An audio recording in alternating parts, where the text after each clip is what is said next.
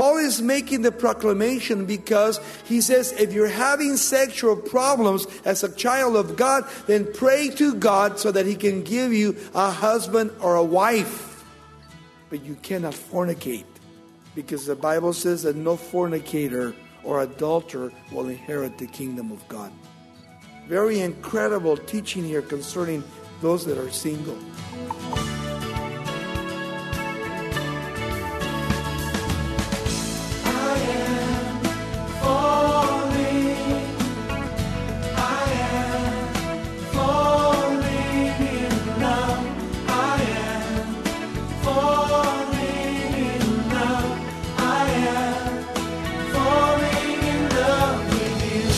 Welcome to Somebody Loves You Radio, the Bible teaching ministry of Raul Ries in Diamond Bar, California. Continuing our study of 1 Corinthians, Raul will explore its clear call to honor the Lord in the area of sexual purity. You'll see that God has established definite boundaries to guard your heart, and whether you're married or single, you'll be blessed by staying within those parameters. We hope you'll stay with us today for encouragement to glorify the Lord with your obedience. Let's listen as Raul Ries begins today's teaching titled Christian Marriage.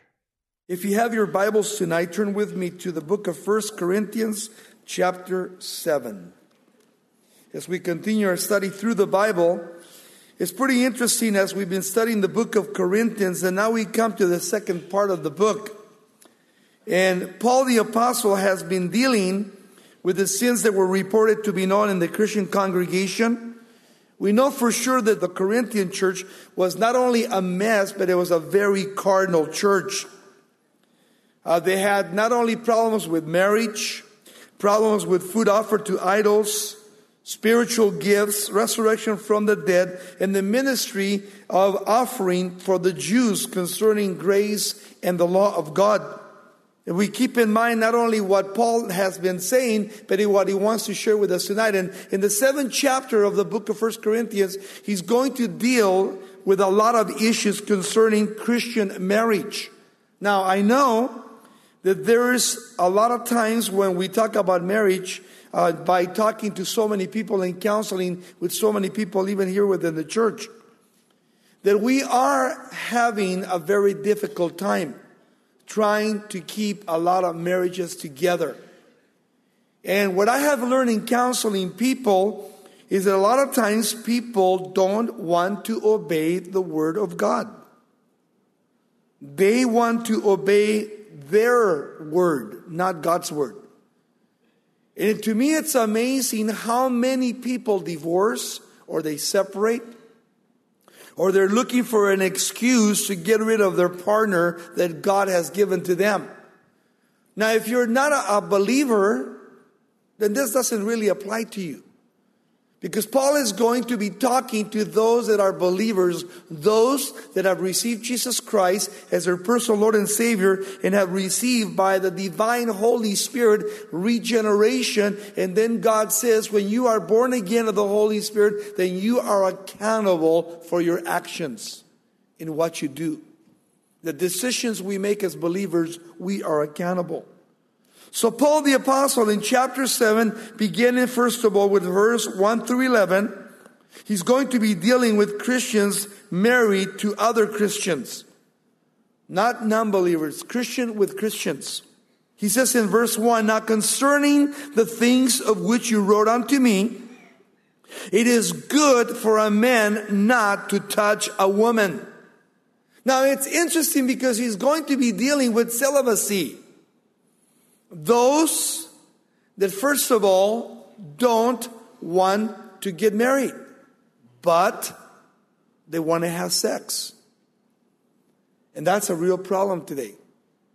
Because Paul the Apostle in chapter 5 and 6 already had been dealing with the problem within the Corinthian church on fornication, where a son in law was living together with his mother in law. You see? And so Paul is going to give advice to believers. Look, Paul gave advice in chapter 5 and 6. Look, if the guy is in the church and he and her don't want to repent, then what? Excommunicate him from the church until they repent. But don't allow such a sin in the church. Paul is making the proclamation because he says if you're having sexual problems as a child of God, then pray to God so that he can give you a husband or a wife. But you cannot fornicate. Why? Because the Bible says that no fornicator or adulterer will inherit the kingdom of God. See? Very incredible teaching here concerning those that are single. Look what else he says. Nevertheless, because of sexual immorality, because of fornication, here's the answer to anyone that is here tonight that is fornicating. Look what he says. Let each man have his own wife and let each woman have her own husband. Why? That is God's order. You see? From the beginning of time, before the law was ever given to Moses in Genesis chapter 2, verses 18 to the end of the chapter, the first marriage between Adam and Eve. God brought the woman to man. Man, what, and woman became married and they became intimate with each other and God blessed it. They became one instead of two people. So it's really important that we understand that when we talk to believers, we give them the right counsel. God cannot honor anyone that wants to get married and is living in sexual sin. That's what Paul is teaching here. There was a great problem in Corinth concerning so many Christians living in fornication and adultery. And then Paul says this, verse 3. Now he talks to the husband. He says, Let the husband render to his wife the affection due to her, and likewise also the wife to her husband. Now he's going to deal with the situation with the husband and wife sexually, how they're to be submitted to the Lord. Ephesians chapter 5, Colossians chapter 3, and then you have, of course, 1 Peter chapter 5 concerning marriage. Verse 4 The wife does not have authority over her own body, but the husband does. And likewise, the husband does not have authority over his own body, but the wife does. Now, how many times does a husband or a wife use sex as a tool or an instrument of punishment against her husband or his wife. What does that do? It causes the husband or the wife to commit adultery. See, Paul is saying here if you really love your wife and love your husband, then you're going not only to be submissive to the Lord, but you're not going to make them stumble sexually. Look what he says in the next verse. Verse uh, 5. Do not deprive or withhold sexual one from another except with consent for a time that you may give yourselves to fasting and prayer and then come together again so that Satan doesn't tempt you because of the lack of self-control. Paul understands that everyone has lack of self-control. And so Paul here gives good advice to the Corinthian church, but he gives good advice to us today too. Look what else he says in verse 6. But I, Paul, say this unto you, notice this as a concession or by permission, not as a commandment. This is my word. This is not God's word. He says, For I wish that all men were even as myself, but each one has his own gift from God, one in this manner and another in that. Hey, God has given some people the gift of singleness and others the gift of marriage. Paul the Apostle, it is believed because he was not only a rabbi, he was a Pharisee. He belonged to the Sanhedrin, the 72 men in the council of Jerusalem. That at one time either his wife died or his wife left him because he came to Christ. We don't know. But Paul the Apostle was single all of his life and he gave himself to the Lord and never remarried ever again. And it's so cool because he's even going to talk about remarriage here. Look what else he says here. Paul again speaking out. Verse 8 He says, But I say to the unmarried, those that are not married, and to the widows, your husbands died. It is good for them if they can remain even as I. If you don't have to get married, praise the Lord. God can use your life. Because sometimes marriage is a problem. You see? Paul gives advice. This is, says, this is not the word of the Lord. This is my advice to you. If you can be like me single and preach the gospel and work for the Lord the rest of your life, hey, praise the Lord. It's good for you to do that.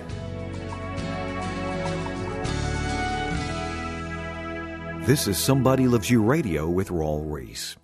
Be sure to download our free app for convenient access to scripture rich resources that will keep your eyes fixed on God and guide you in His ways. You can also visit us at somebodylovesyou.com or call us at 800 634 9165. Now let's rejoin Raul with today's lesson Christian Marriage. Verse 9. But if they cannot exercise self control, then get married. You see? He gives good counsel. For it is better to marry than to burn with passion. That's the answer to those that are single, that are lusting. You need to pray God will bring you the right mate so you can get married and you don't have to burn in passions. You say, well, man, if I only had a wife, let me tell you something. Even after you get married, you'll still lust if you don't bring your flesh under control. Doesn't matter if you're married or not married. We live in this tent, this tabernacle, which is the flesh, and as long as we are here in this world, you're going to have temptations. Sin is going to come against you. You have to reckon the old man to be dead. You have to crucify your flesh. See, Paul really gives good counsel here. Then he says this in verse 10 Not to the married, I command, yet not I, but the Lord. This is the word of the Lord. This is what God says. A wife is not to depart from her husband. Now, he's not talking about separation here. The word to depart here in the Greek is literally divorce. A wife is not to divorce her husband. Watch what he says. Verse 11.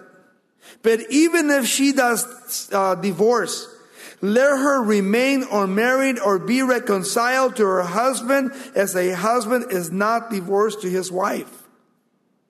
Now, Paul the apostle, again, why? In Malachi chapter 2, it says what? God hates divorce. God hates divorce. Paul the apostle and Jesus himself in Matthew 19, talked about divorce when the Pharisees were asking the question. They said, Hey, Lord, what do you say about divorce? Now, Moses said this, but what do you say? And Jesus said that the only way that anyone could legally divorce his wife or her husband was because of infidelity. If somebody committed adultery and yet God gave you the right to do what? To again, like here, to reconcile or to forgive your partner and to get back together in that marriage. But if you didn't really want to do that, then He gave you the freedom to divorce and when you get remarried, only in the Lord. If you did not commit adultery. You see? But if you marry any other way and you marry somebody else, you're marrying under what? Under adultery. Pretty heavy, what he's saying here. A wife is not allowed to divorce from her husband, but even if she does divorce, let her remain unmarried or be reconciled to her husband, and a husband is not to be divorced from his wife. You see? Both ways. They're to stay together. Then look what else he does here. Verse 12. Now he's going to talk to the Christians that are married to non believers, and that's a real problem sometimes in the church.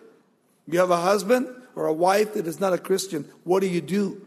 If they say, I don't love you anymore, I'm going to depart, forget you, I'm going to file divorce, and I'm gone. What does the Bible say? Well, here's your answer. But to the rest, I, not the Lord, say, if any brother has a wife who does not believe, she's a not believer, and she is willing to live with him, let him not divorce her. Stay with her. Why? Because maybe God will save her. By your example. You don't use the excuse, well, my wife is not a believer, so I'm going to divorce her. No, stay with her. You be the example in the home. Verse 13. And a woman who has a husband who does not believe, if he is willing to live with her, let her not divorce him. So vice versa. Verse 14 now. For the unbelieving husband is sanctified. It doesn't mean he's saved, okay?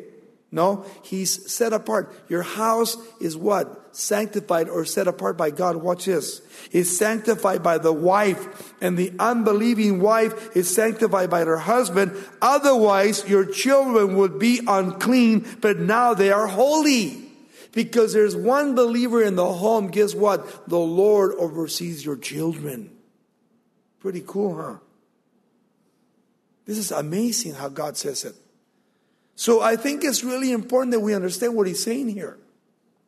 If you're married to a non-believer, they don't want to go to church, they don't want to do all kinds of things. And if you can, if there's no verbal, physical abuse in the home, and you're not being beat up by this person, but he's a good person, but he's a heathen, stay married.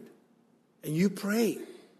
You can always win people to the Lord by your life, more than words. More than words. And this is so incredible what God says here. Verse 15. But if the unbeliever departs, let him depart. A brother or a sister is not under the bondage, notice, to stay together in such cases, but God has called us unto peace. You have a husband or a wife, they're non believers, and they said, I'm fed up, I'm going to go file, and they want to leave. Hey, you can't do anything about it. If they leave, God says, What? You are free. You have not sinned. They made the choice. You see? God gives that right. Look what else he says in verse 16.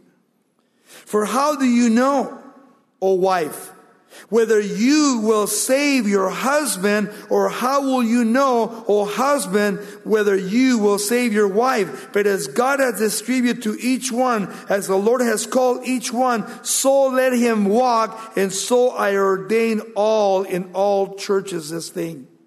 You see, by your example, your husband or your wife will be saved. That's what Paul is making the proclamation. Verse 18 Was anyone called while circumcised? Let him not become uncircumcised. Was anyone called while uncircumcised to the Lord? Let him not be circumcised. You know, when you come to the Lord whether circumcised, right, it doesn't really matter. It's being born again of the Holy Spirit. Verse 19. Circumcision is nothing. Notice that. Obedience is the key. And uncircumcision is nothing, but the keeping of the commandments of God is what matters. Underline that. It's obedience to God's word that makes you a Christian. Notice that. Verse 20. Let each one remain in the same calling in which he was called. That is, if you were called to be single or married, remain in that call. He says, were you called while a slave, then do not be concerned about it. But if you can be made free, then rather use it. I mean, if you're going to be a slave for the, speaking of course of slaves in that time, if you're going to be slave, then be a slave Christian in the home and serve your master and don't give him a bad time. And maybe through that, you'll bring him to the Lord, you see? And here a slave would be probably an employee today to your employer.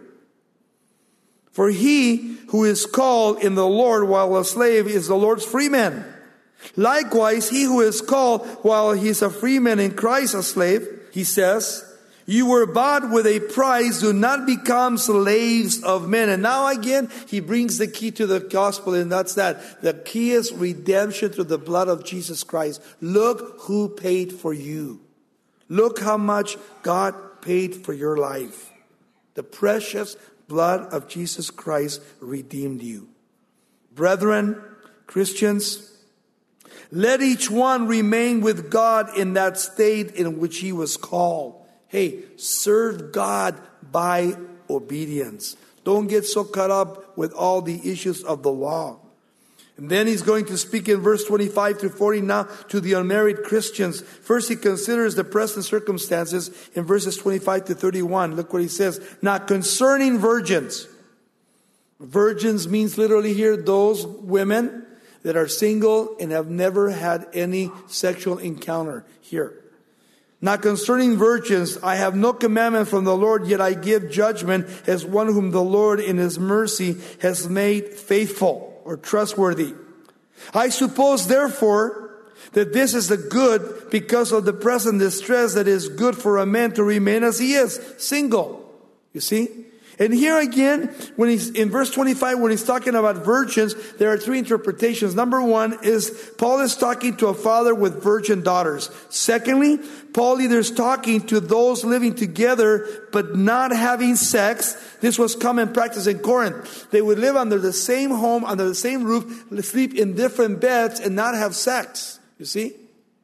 And this is what Paul's talking about too. Or we are uh, more spiritual because we are virgins. And you can take whatever interpretation you want to take. We really don't know. But Paul is saying here, not concerning these virgins, I have no commandment from the Lord, yet I give judgment as one whom the Lord in his mercy has made faithful. And then he talks about the issue. He says, verse 27, Are you bound to a wife? Here it is. Then do not seek to be loose from your wife. Are you loose from a wife? Then don't seek a wife. You see, if God's given you the gift of singleness. But if you do marry, you have not sinned. And if a virgin marries, she has not sinned. Nevertheless, such will have trouble in the flesh, but I would spare you. Anybody who's been married a long time, you know it's hard. It's a constant submission to the Lord. It's a constant praying and it's two wheels working for one wheel. You see? And it's not getting my way or her way, but it's what? What does the Lord want? And it's so cool when two people can come together and say, you know what? Our wills go out the door, but we want to do God's perfect will. And whenever an issue comes up, as husband and wife, you get together, you discuss it, you pray through it, and then you come to an agreement together. Otherwise, you have a house that is divided. And your children will see it, your grandchildren will see it, and God sees it. And then there's no peace in the home. You see? So here he's giving good counsel again. Verse 28. But if even you do marry, you have not sinned. And if a virgin marries, she's not, has not sinned. Nevertheless, such will have trouble in the flesh that I would spare you. But this I say, brethren, the time is short so that from now on, even those who have wives should be as though they have no wives. Now, a lot of men say amen to that, but that's not what he's saying. He's talking about the time is short. Okay? Time is short. So is he saying, okay, now that the Lord is coming, hey, neglect your wives, husbands, do whatever you want to do. You're free. No, that's not what he's saying. Men wish they were saying that. But that's not what he's saying. He's actually giving reference here to the context of the Lord's coming and how, as a husband and wife, you both need to come to an agreement so you don't get bogged down with your marriage and the things of this world, but looking to the Lord's coming. You see, both of you being used for the Lord because Jesus is going to come. And it's so cool because what God does here is He wants us not to be in bondage. But recognizing that if the Lord is coming, man, what a way to come, but to find my wife and I working for the Lord and doing His perfect will, and at the same time having a house, having a job, and whatever we have to do with our children, grandchildren, but not making your children or grandchildren or your job your idol and spending more time in that than looking for the coming of the Lord. We have to be careful.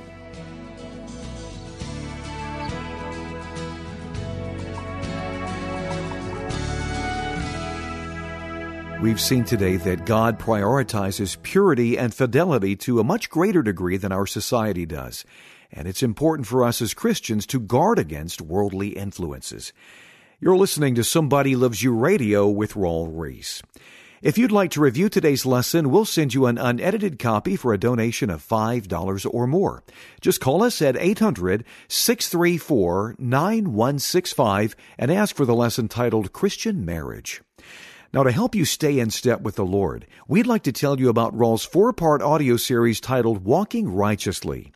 It's a study pack that will challenge you to spend more time in the Word of God and in prayer so that you'll better be equipped to make God honoring choices. As you learn to surrender your will in obedience, You'll also find that the Lord's eternal rewards will satisfy you far more than anything in this temporal life. To order Raul's four CD series titled Walking Righteously, visit somebodylovesyou.com or call 800 634 9165. We'll send you this resource for a gift of $19 or more. Once again, that's 800 634 9165. Or you can write us at Somebody Loves You Radio, P.O. Box 4440, Diamond Bar, California 91765. We are grateful for your partnership. Your tax deductible donations enable us to keep sharing Scripture's truth through these broadcasts. On the next Somebody Loves You Radio, we'll grow in faith together as we apply our hearts to the hope and wisdom God has shared with us in His Word.